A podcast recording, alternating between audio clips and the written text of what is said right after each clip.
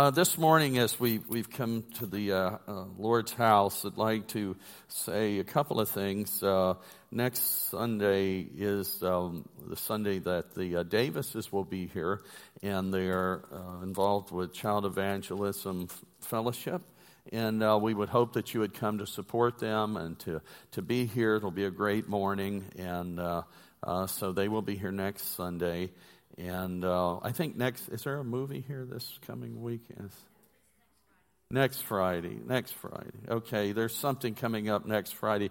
Uh, uh, it's the um, Jesus, right? From uh, Light, uh, Sight and Sound. I was going to say Light for the Lost, but that's not uh, too many signals in my head today. So, but anyhow, you're invited to join for that, and we, we thank God for for those opportunities to gather together. So, uh, anyhow, this morning I wanted to share a little bit with you. And um, before I do, one other thing, we're going to have a special, um, what we call, well, what's called Maundy Thursday uh, service here and uh, I think we're looking at about an hour service. Is that right, Jeff? And Jeff's going to go through uh, some of the uh, things pertaining to the Passover uh, and the Last Supper there. And so it would be a great evening for you to join us on Thursday.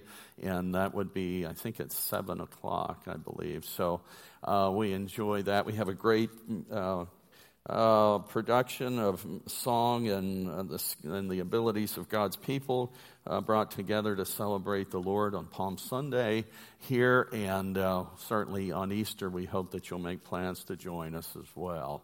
So, I want to talk about the habits of Christ, uh, and and as we do, the reason I'm focusing on this during the Lenten season is that you know we can we can not only uh, if we want to be like Jesus, it's always beneficial to look at the life of Jesus, to see how he lived his life, uh, and to walk in the in in in the in the person and in the character of Christ. Uh, it, it's always going to help us out much more than we can imagine. So, and today I want to talk about keeping the main thing the main thing.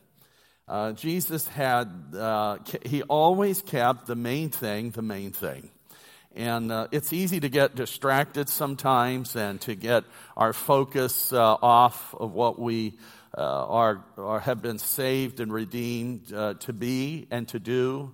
And the Lord helps us to, to see how it is that we keep the main thing the main thing. And so, um, my, uh, 1 Peter chapter 2 is where I'd like to begin, verse 18. Uh, servants, be submissive to your masters with all fear, not only to, to do the good and gentle, but also to the harsh. For this is commendable if because of conscience toward God one endures grief, suffering wrongfully, uh, for what credit is it when, if when you are beaten for your faults, you take it patiently? But when you do good and suffer, if you take it patiently, this is commendable before God. For this, uh, for to this you were called, because Christ also suffered for us, leaving us an example that you should follow his steps. Who committed no sin, nor was deceit found in his mouth. Who, when he was reviled, he did not revile in return. When he suffered, he did not threaten, but committed himself uh, to him who judges righteously who himself bore our sins in his own body on the tree, that we, having died to sins, might live uh, for righteousness, by whose stripes you were healed. Uh, for you were like sheep gone astray, but now have returned to the shepherd and oversee uh, the overseer of your souls. Father, thank you for your precious word. We know, Lord, it's life. And Lord, everything that you speak is an extension of your divine character. And Lord, through uh, your word, Lord God, is brought to pass, Lord God, that which you purpose to do. Uh, and Lord, we thank you for it. Let your word be fully accommodated in our hearts, Lord, as we open ourselves to you. In Jesus' name, amen. Amen. So, one final comment. I saw we have someone running for school board here. Is that right? Yeah. Is he, is is he here? He stepped out. Okay, well, uh, just tell him that we gave him our endorsement here. So uh, when he comes back in, so Nick, uh, Uh, Nick Lovell's going to run for uh, school board, so that's he is running for school board, and uh, so if you're a part of the uh, constituency that will uh, be electing officers, I pray that you'll do that, and you you already have someone who you know. I don't know who else would be running, but to me, right now, Nick's the guy. He's, he loves Jesus, and that's good for me. We need some Jesus loving people uh, in places of influence. You know, why complain about things that we're not involved in if we choose to withdraw from the world? And so, thank God for those who are stepping up. And uh, I thank God for, for Nick and his heart to serve. So, you make sure you support him because uh, everything else would be unforgivable. just kidding. Uh, just teasing about that. We'd forgive you but we love Nick too. The character of Christ in all places and in all circumstances is the first thing I want to talk about. Um, you know, uh, as we think about that scripture, it says, Servants, be submissive to your masters with all fear, not only to, to the good and gentle, but also to the harsh. You know, so as we, we think about that for a moment today, uh, there have always been people who have lived within society and cultures where they have been subjected to servitude, forced in servitude, and enslavement to others, which affects every, affected every part of their lives. You know, and I and as I read the context here of the scripture, there were believers who had had uh, committed to Christ and and were serving, you know, sometimes very difficult taskmasters, and they were living lives of servitude. And so it really was a challenge uh, for believers to navigate that because no one likes to be treated harshly or unfairly. Uh, no one likes to be treated oppressively. And uh, so, you know, here in this epistle, they are encouraged to, uh, to be honoring in their behavior. Uh, to honor the Lord first and foremost, and therefore uh, to live lives that are honorable even in the most difficult of situations. And I, I'm grateful for the grace of God that makes that possible uh, because sometimes that would be impossible for us if it weren't for God in us uh, to be able to live lives. And so, in every throughout history, there have been people who have lived lives of uh, servitude and uh, people who have been uh, have lived in, in, in enslaved lives. And so uh, it's a reality throughout the record of history, and unfortunately, its existence cannot be denied or dismissed because we choose not to, to recognize its existence. It doesn't change history. Uh, it occurred, right? You know that. It's not, it, it, has happened. So, you know, revisionist history doesn't work because it's really not true. And uh, the poor, the weak, the defeated uh, have throughout history been subjugated to the will of those who had the means to control uh, their lives. Enslavement induced uh, greater or complete, uh, complete dependency upon those to whom one was uh, indentured or enslaved to. Under the yoke of enslavement could arise certainly bitterness, contempt, uh, the efforts of sabotage, uh, toward those uh, taskmasters. And, you know, uh, Peter speaks into this situation and encourages them uh, to live lives that are influenced by the character of Christ more than by the impulses or reactions to the mistreatment doled out by others. And that's not an easy thing. Nobody likes to be mistreated. Nobody likes to be uh, oppressed. Nobody likes to be enslaved. And, you know, I'm looking forward to the day when all of those things will be completely gone in the kingdom of God when the Lord comes and we see this life uh, that has um, been built at times upon the backs of others done away with. Uh, the Christian experience is not about denying such realities, but in living life in the transcendent and sustaining abundance of Christ. You know, how does one live a, a, a triumphant life within an oppressive culture or society? And I, I, look at Revelation 3, and the angel of the Lord uh, of the church in Smyrna write, These things says the first and the last who were dead and came to life. I know your works tribulation and poverty, but you are rich. You know, there's something that, that we'll pick up in this message that helps us to uh, gain a reversal of perspective in Christ. You know, sometimes the circumstances are what they are, but our perspectives can be transformed by the uh, introduction of our, our relationship with Christ as foundational for all life. You know, I think about uh, uh, this, and none of this is easy. And again, I don't stand here from an ivory tower because I I have so many growth areas in my life. How about you? Anybody have some growth areas? uh, areas where maturation is required and needed. Doesn't matter who you are, where you live. Uh, we all have them. And uh, when you think about uh, all of this, you know, my prayer is that God will help me to live a Christ-like life, regardless of what others do, uh, regardless of what my circumstances in life might become because of things that are outside of my control. Because isn't that really what Christianity is about? Living for Christ in every and all situations, to be Christ-like as Jesus. Well, he was, certainly was Christ-like. He was Christ. But you think about it, I want to be Christ-like. How about you? It's not enough to have a good theology. Because if that theology isn't given the opportunity to change your life, it really is empty. It's not that the word's void, but the work that could be done in our lives are not, is not being done because we know it, but we're not living it. We're not living in the reality of it. We're not being transformed by it. If we simply know it, can parrot it, or quote it, or speak it, it doesn't matter. If it's not changing us, then we are short circuiting what God really wants to do in our lives. So when I see 2 Corinthians 8, 9, it says, For you know the grace of our Lord Jesus Christ, that though he was rich, yet for your sakes he became poor, that you, through his poverty, might become rich. How many have been enriched by what Jesus did for you?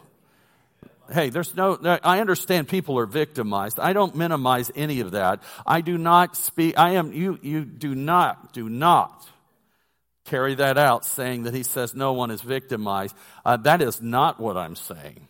What I am saying is that we don't live in, in, in a victim mentality. We don't, we don't continue that way, right? We are, we, we have, we're not, as Christians, we are, we're not of all people most disadvantaged. We are of all people most blessed, right? And we are, we, we are not defeated. Come on. You know, we have to change the narrative sometimes because if you listen to too much news, you watch too much television, and you talk to the wrong people too often, you tend to believe that there's nothing good uh, in, in life and there's nothing worthy of living for.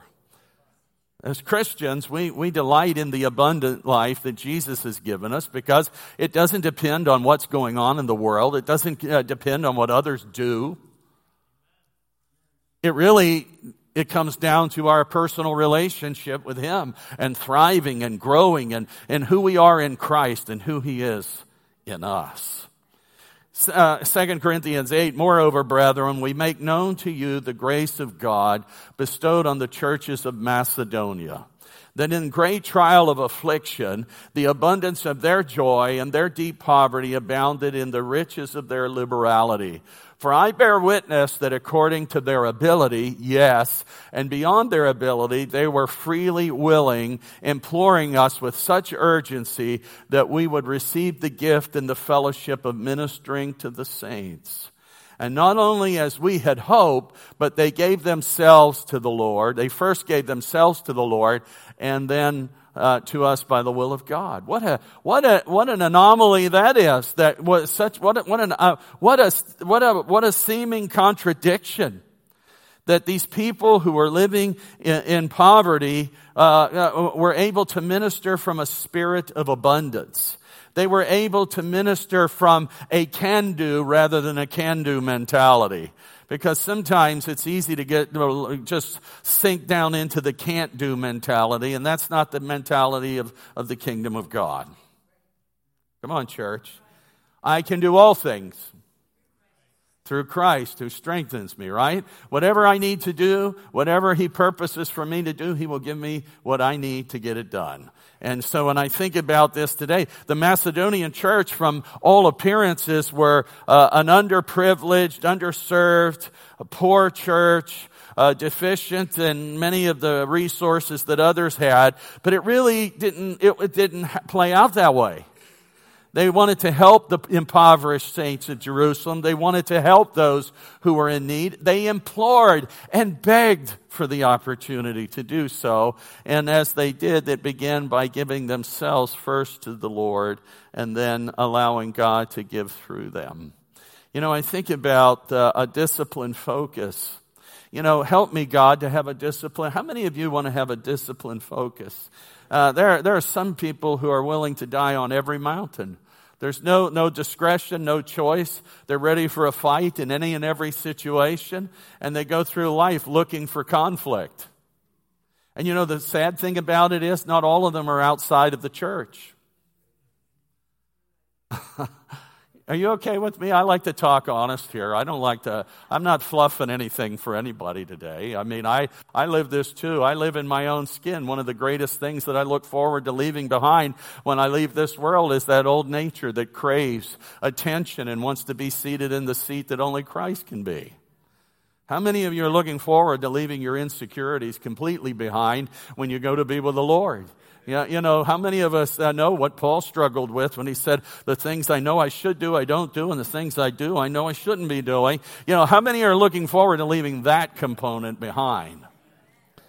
Uh, James 3:17 but the wisdom that is from above is first pure then peaceable gentle willing to yield full of mercy good fruits without partiality and without hypocrisy Colossians 3:1 through 2 says if you then or uh, if you were raised with Christ seek those things which are above where Christ is sitting at the right hand of God setting your mind set your mind on things above not on the things of the earth, for you died and your life is now hidden in Christ. We need God help us, help us to have a disciplined focus. It's easy to get our eyes off the prize and off the main thing when there are so many things out there that are vying for our attention and our affections and our focus. You know, you're, you're a popular person. You may not realize that, but every day, every demon in hell is vying for your attention. Every, every, every distraction is calling your name out.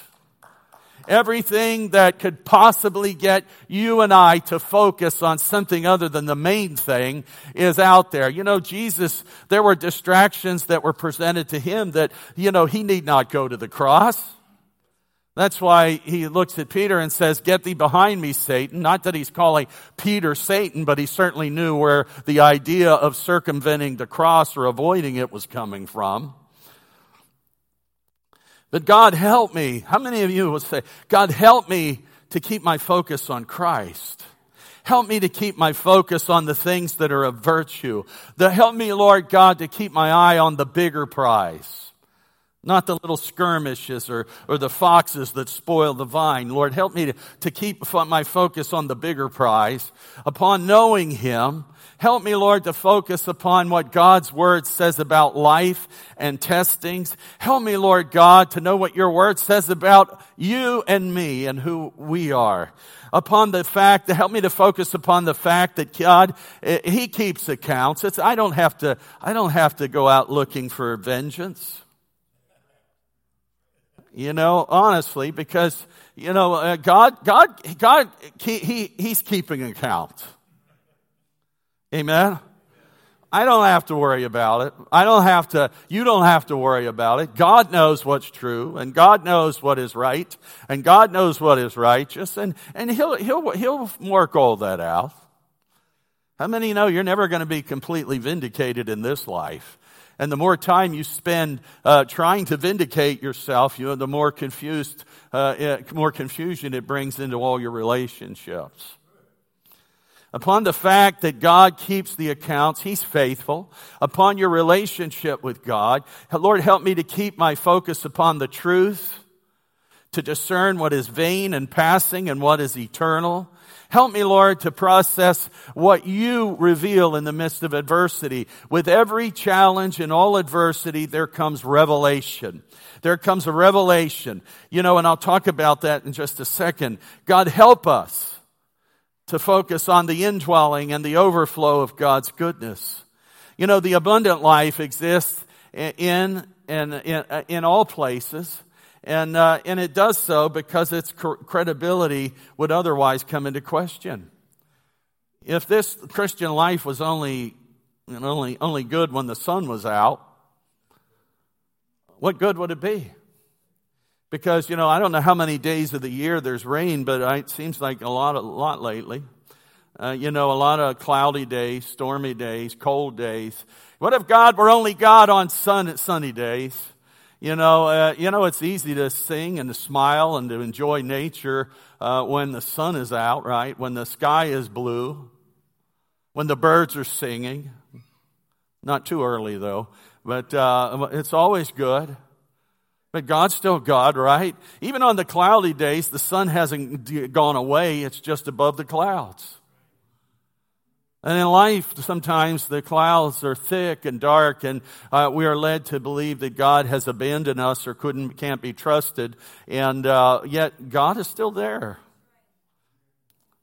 You know, there's uh, plants that have spines or hairs, and uh, they, they are shade plants, and they they break up the drying winds across uh, uh, certain topographies. Uh, the roots of desert plants are also adapted to help them survive. Some plants have shallow, uh, widespread roots to absorb a maximum of rainfall moisture. Others have deep tap roots to get water that is deep underground. You know, we, we cannot, we cannot manufacture the capabilities to lift, uh, lift the weight of all that comes against us, but we don't have to. Aren't you glad for that? But all we have to do is say, Lord, I'm with you. Please help me. And I know you are there. And God will, God always does the heavy work. You ever think sometimes you do the heavy work? You don't do the heavy work. Come on, let's get, let's get real here. God does the heavy lifting. How many believe that? That God does the because if he didn't, you'd be crushed, and I would be too. That's just the, the nature of life. You get enough problems mounding up and piling up in your life, and you think that you have to lift them, and you kind of forget the fact that the one who lifts them is the Lord, then you can become crushed. We cannot independently manufacture something, but we can, through connection with Him, live in the strength needed for those things to be lifted. So how do we blossom in the worst of places and circumstances? Peter talking to slaves who uh, weren't living idyllic situations. And you know, for a lot of us today, a lot of our modern thought process about living a Christian life is, and I think we're finding out it really isn't, uh, but uh, the idea or notion that it's all about us. It's all about my pleasure. It's all about making me feel good. It's all about accommodating what I want. No, you, you, you have been called and I to, to live this life, to give our lives away to Him. We give our lives to Him. It's no longer I that live, but Christ that lives in me, right? That's what he said. He didn't say, you, you know, you can dissect that any way you want. It says it's no longer I who live, but Christ who lives in me. That's the fact. He increases, we decrease. That means we get out of the way instead of standing in the way. You know, and so when we think about it, there's a, a plant, and I don't know anything. I just have uh, read up on it. Uh, I could tell you that I've done vast studies on desert plants and plants that grow in bad places, but I didn't. I just looked to see if I could find an example or two of them. So there is a baobab, a baobab I don't even know what that is. A baobab tree, and it grows in Madagascar. Anybody been there? Uh, the island nation is famous for its unique wildlife and uh, diverse plant life. The baobab has adapted to Madagascar's subtropical climate, which is a hot, rainy season, hot and rainy season followed by cool, dry season. The trees have, behave like giant succulents with up to 80% of their trunks made of water. Uh, they can live for a very long time and some have been dated to be a thousand or more years old. Yeah, that's what, what do you call those perennials? yeah, I want a thousand year perennial. I'm not going to Lowe's again for another thousand years. So, and, uh, Uh, yeah, and Saint Ebony, Saint Helena Ebony is uh, is endemic to Saint Helena, an island in the South Atlantic Ocean. Uh, that is one of the remotest places in the world. This plant was believed to be extinct for a hundred years. It was overgrazed by goats who were thought to have destroyed the population of this plant. However, fortunately, two plants were spotted growing on the side face of a cliff. So, you know, they just adapt and find places to grow that are somewhat un- unlikely. And so, when we look at this, uh, out of brokenness comes fragrance. You know, these people whose lives, it's easy to say how we should live life until we've lived the life that we've never lived. You know, these people who were enslaved, you, have never been enslaved, right? How many of you have never been enslaved? You've never lived with a master mastering over you, dictating uh, every aspect of your life. None of us uh, that I know of. But when you think about it, these people had to overcome a lot of personal uh, brokenness and challenges that were realities from day to day to day. And, uh, you know, someone had seen a sign. It was in Panama City, never been there either, Republic of Panama. And there was a sign that said, Old fishermen never die. They just smell that way. And, uh, you know, I like things. I like ornery things. I enjoy that. I like it. I like it. I love it. Give me some more of it. Uh, old fishermen never die. They just smell that way. And, you know, the, the thought process here is that as Christians, we are not to smell like we once were.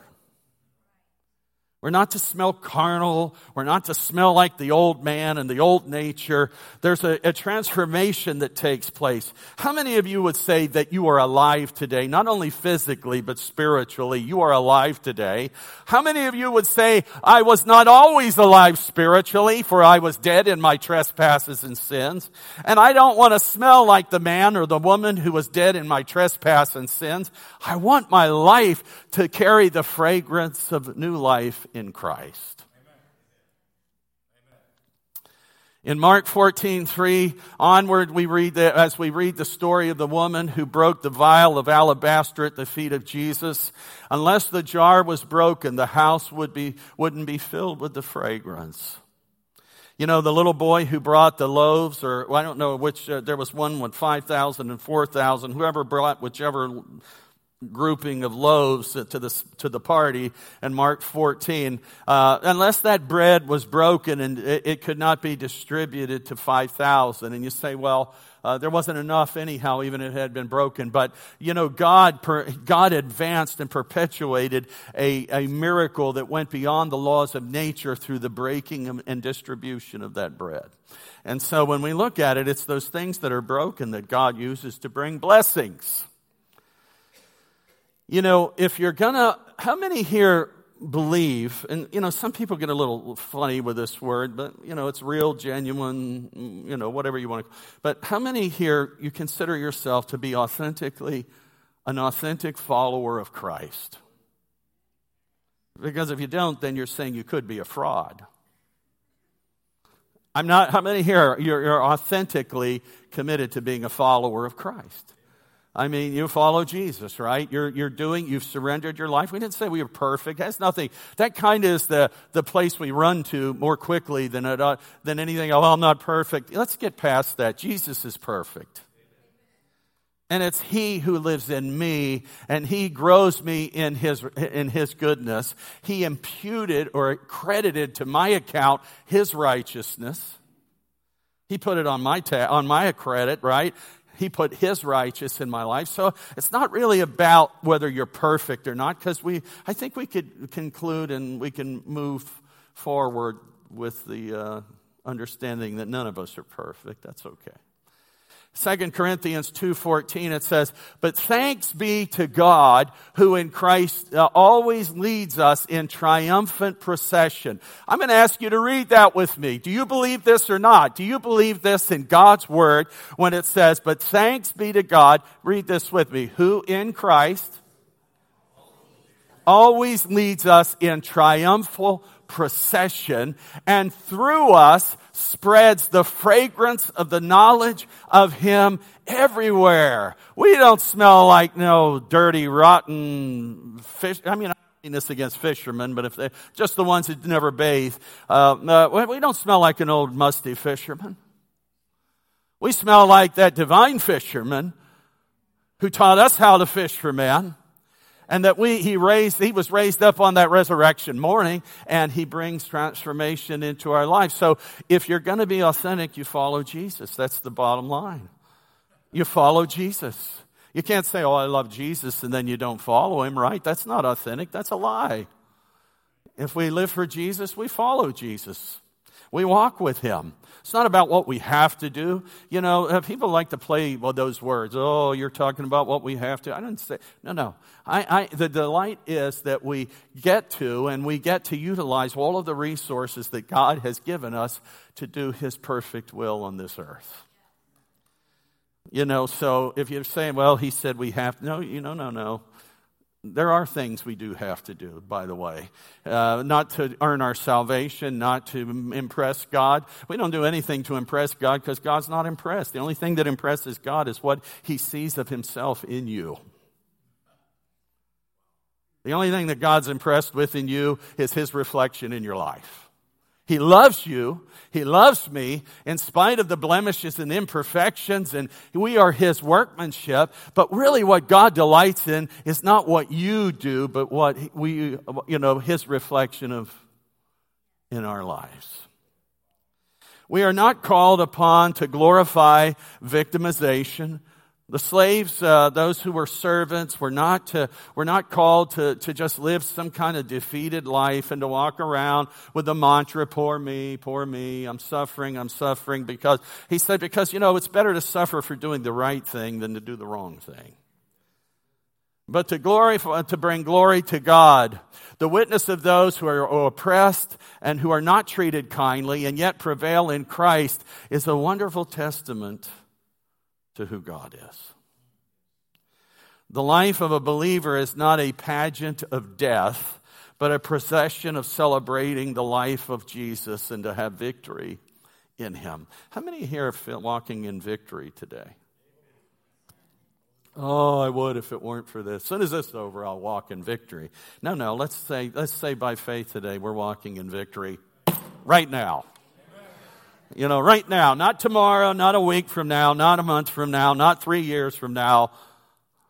Right now. Walking in victory. Faith is the victory, right, that overcomes the world. Not tomorrow, but right now. We do not celebrate uh, that we suffer uh, because you can suffer unrighteously as much as you can for uh, living a virtuous life. But we celebrate that suffering and adversity really tears the wrapping off of the greater prize.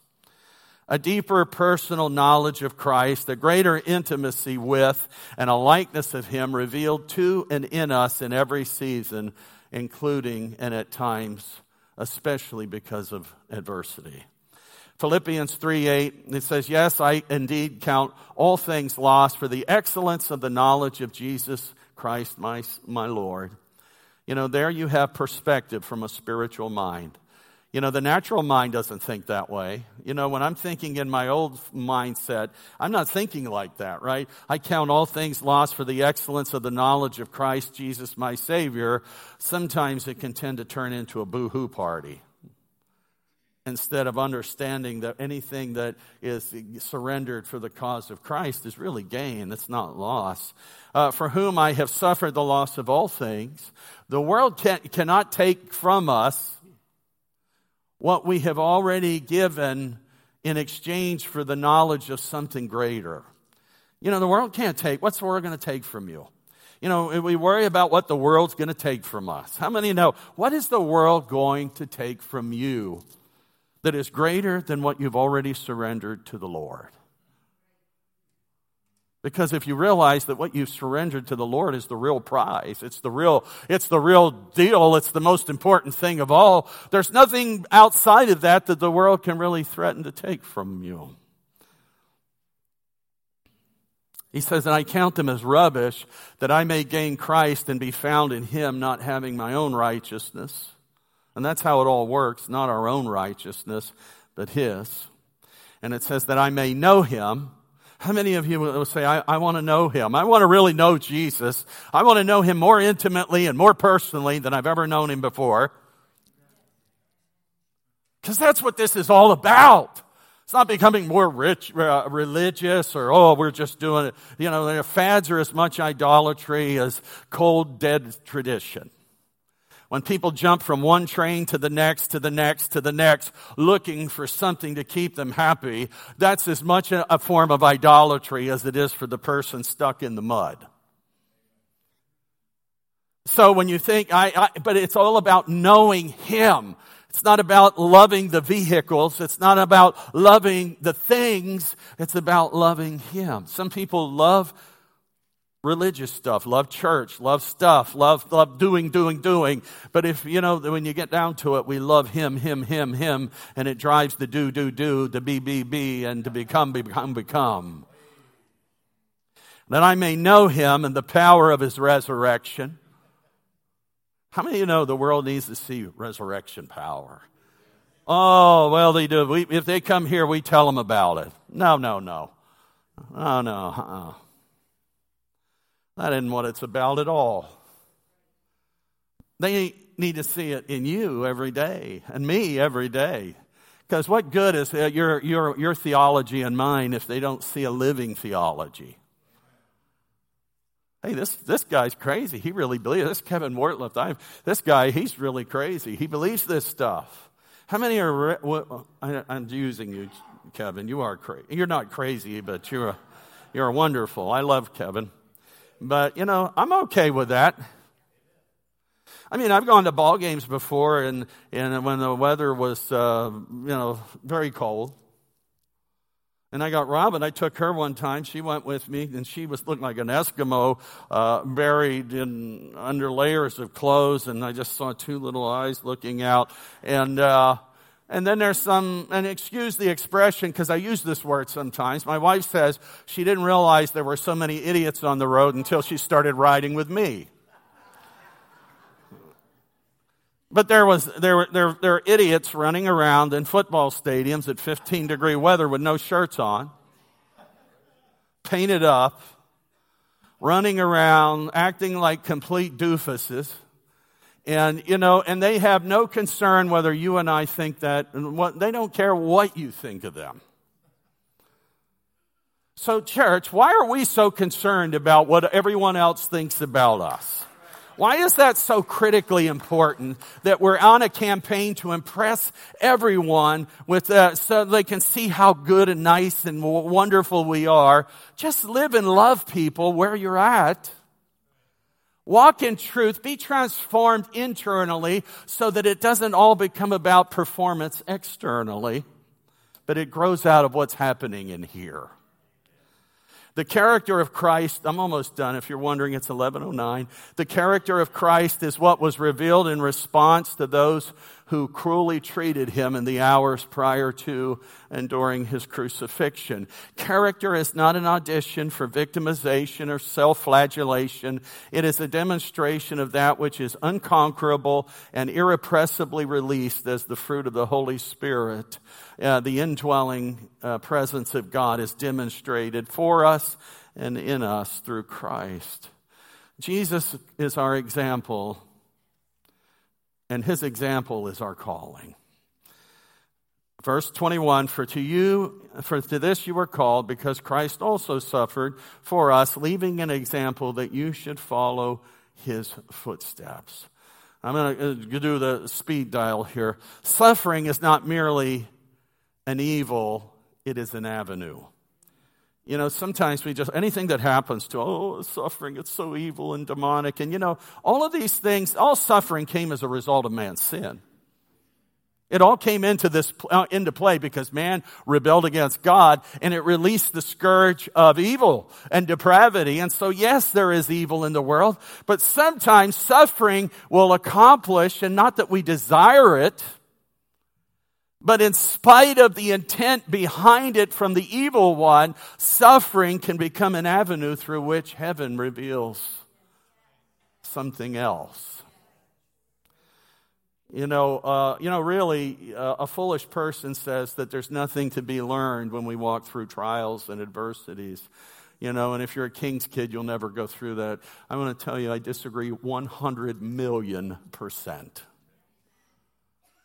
Nobody likes to suffer. Nobody likes to walk through it. But there are too many examples in scriptures of people who have walked through adversity and sufferings, and God has done some tremendous works in their lives. And, and, and, and beyond them, things have been advanced kingdom wise uh, that would have never been released maybe in any other way. So Hebrews 5 8, it says, even though Jesus was God's son, he learned obedience through the things that he suffered. He, he, he revealed complete obedience to the Lord, to his Father, when he endured the cross. Not my will, your will. And he went to the cross in, in, in obedience to the Father's will. You know, 2 Corinthians 4:17 for our light and momentary troubles are achieving for us an eternal glory that far outweighs them all. You know, suffering came as a result of evil, but it did not come without the accompaniment of greater grace and the revelation of the Holy Spirit in it. No sorrow, no comfort. No sorrow, no comfort no fiery furnace, no furnace of affliction, no fourth man revealed to the onlookers. Come on, church. No fiery furnace, no fourth man in the fiery furnace to be seen by those who were looking in. Wouldn't happen. No betrayal, no recompense of good in defiance of evil. What you meant for evil, God meant for good. Remember Joseph? No betrayal, no recompense of good in defiance of evil. Sometimes suffering and adversity and the bad behavior of others against us or our bad behavior against others sets people up not for the failure if they're walking with God, but for an, uh, sets them up to shine if they stay focused. Suffering produces passion. Passion is either transformational or destructive. You choose. I choose. You know, passion is a good thing, but if it's not a godly thing, it can be very destructive. We get our feelings hurt and we're going after somebody. Somebody makes us mad, we're going to let them have it. Anybody else ever done that? But passion can be sweet. It can be the fragrance of Christ as we walk in fellowship with Him and intimate relationship with Him. Authenticity is committed to and follows the truth. When we respond to evil with evil or we refuse to submit to the Lord in the face of adversity or oppression that others may or may not be responsible for bringing upon us, we act out rather than growing from within. We act out rather than grow. That means that we're acting out of the flesh rather than allowing God to bring that deep, deep, deep dive of the Holy Spirit into our hearts. Jesus is both our example and our strength to follow Him. What others do to us or we believe they have done to us does not release us from following Christ ever. Doesn't ever release us from following Jesus. And that's, that's, a, that's true, and that's a hard truth, right? Some say, do not, uh, do what I say and not what I do. Jesus wasn't that kind of leader. He's not that kind of savior. Jesus told us that uh, we follow him, right? And he will make us to become what we are meant to be. Some say, do what I say, not what I do. I don't want to be that guy. I don't want to be that guy. I don't want to be Sunday morning, let's preach the word, and Monday through Saturday, live any way you want, and then expect that everybody's going to jump on, on the train. There is never justification for acting out in an unchrist. And I'm not a, I am looking up. And by the way, Tammy, would you come up? There's some people, we don't want anybody getting distressed. Uh, there is never justification for acting out in an unchrist-like manner, but there's always grace when available to us when we do. Aren't you glad for God's grace? How many here say you, you've grown beyond the need for grace? Because if you raise your hand for that, I may have to say you are lying. No, I won't say, I might not may have to say that. I will say you are lying. I would be lying. I never outgrow the need for grace. What, do, what others do to me, for me, or against me does not determine whether I live or grow graciously. May the Spirit of the Lord within defy every lie that draws us into lifting our hands from, uh, or, lifting our hands in bad behavior and leaving the root of bitterness still very present. We are not driven by our impulses, we are led by God's precious Holy Spirit. Jesus, who committed no sin, nor was deceit found in his mouth, who, when he was reviled, he did not revile in return. When he suffered, he did not threaten, but committed himself to him who judges righteously. To ask you this morning if Jesus did not lift a hand to strike back, nor his voice to curse those who cursed him, and in fact he blessed them, he prayed for them, he interceded for them, and he loved them, if he is truly welcomed in our hearts, will he not always provide the righteous resource of counsel and comfort? Where did Jesus' self restraint come from, and what does that do for me? Well, number one, it was in his character. It was his meekness and his humility. It was in the indwelling, it's in the indwelling of the Holy Spirit that governs our emotions and our responses. He was oppressed and he was afflicted, yet he opened not his mouth. He was led as a lamb to the slaughter, and as a sheep before its shearers is silent, he opened not his mouth. Colossians 3, it says, Therefore, as the elect of God, holy and beloved, put on tender mercies, kindness, humility, meekness, long suffering, bearing with one another and forgiving one another. If anyone has a complaint against another, even as Christ forgave you, so you must also do. You must also do. Lastly, in Christ, the main thing is always the main thing. It's always the main thing. He bore our sins in his body on the tree. He died to sins. He knew that was the main thing. He knew that was the main thing. So why would he get caught up in something that was not the main thing? Why would he get into a battle with people who were sinful and fallen and wicked and, and, and to prove a point? There's no point to be proved. He came to, to do what he was called to do. What offense would be greater than the one born when he was tagged with the weight of our sin? None. What would have been a greater offense to get drawn into than that? And he responded to that out of redemptive love and compassion. Would you stand with me? Too many times we get caught up in the wrong fights, we die on the wrong mountains. We waste so much time. As we close today, it's easy to forget the real fight in pursuit of retribution or justifiable, justifiable, quote, justifiable malice. It wasn't merely the gravity of the fight that Jesus accepted, but the greater joy that would come through the acceptance, perseverance, and completion of the mission.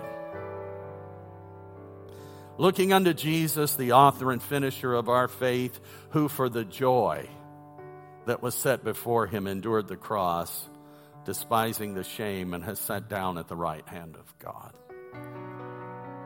May the adversities and inequities of life be the universities of righteousness that prepare us for all kingdom advancement in His glory. Joseph knew it. Abraham knew that even though Lot chose the bitter part that the promised land was his. Jesus knew that the cross was where the outcome of the war would be resolved. Unfortunately, there have been those through the ages into the present day who choose to fight unrighteous battles, responding to the slightest perceived provocation and injury while all the time singing the old rugged cross.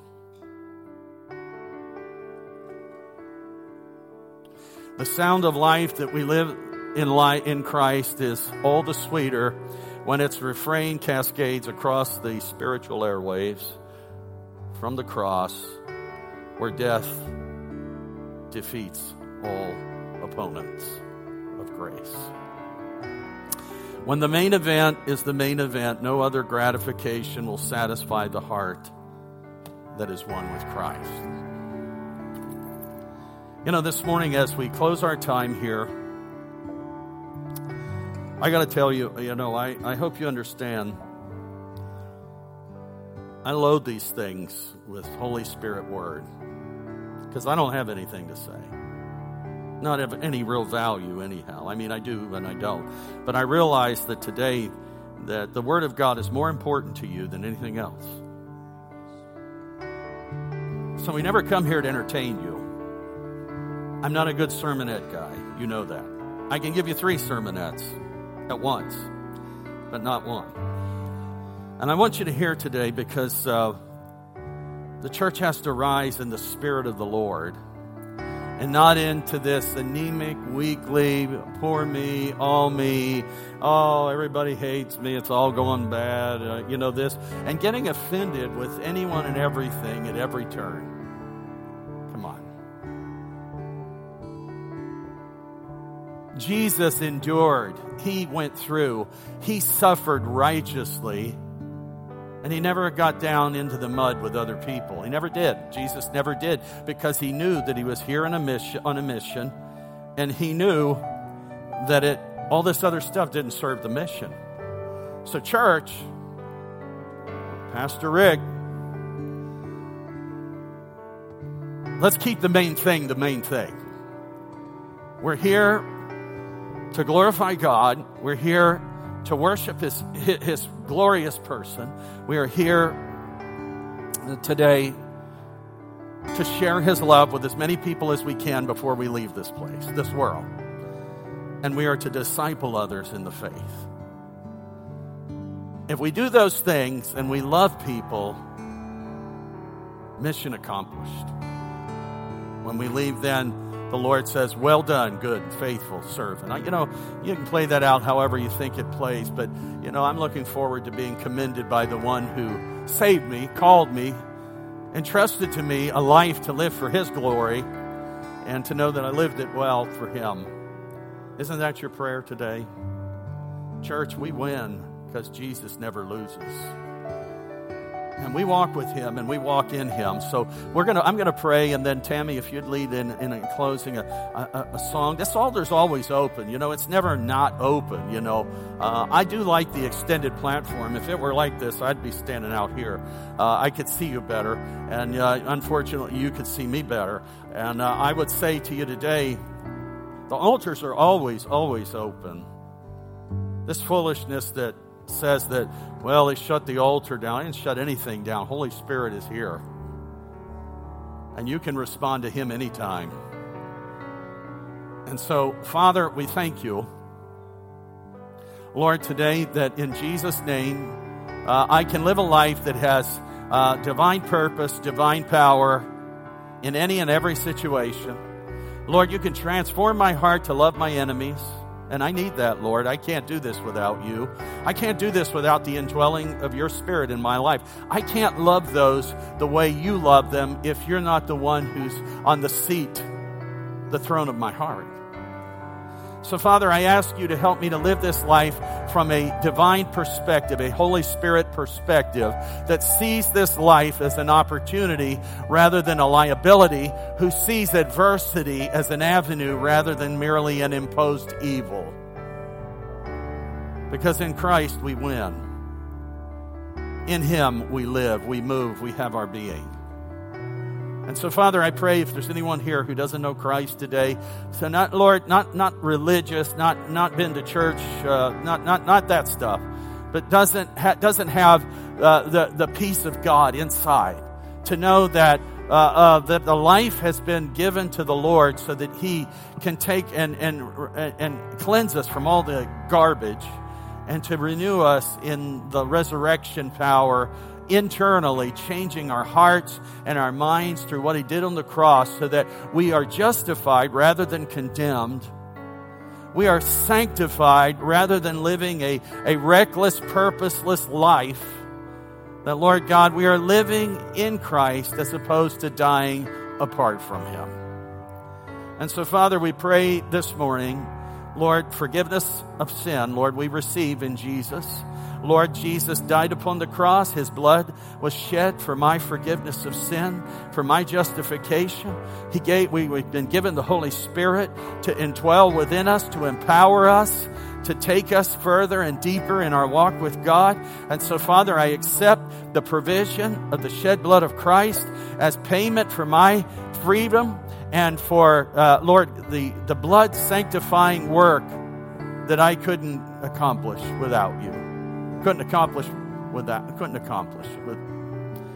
And Lord, I pray this morning that the Holy Spirit of the living God will take me from where I once lived to the place where God wants me to go. That I will move from the identity of that fallen individual into the newness of a, a, a child who is no longer a slave, but a child, a, a joint heir with Christ and take me forward, Lord, in your purposes. In Jesus' name. Thank you for listening. You can find us online at bethelag.com or on Facebook at Bethel Assembly of God, Littlestown, Pennsylvania. Our services are also live streamed every Sunday on our YouTube channel, Bethel AG, Littlestown, Pennsylvania.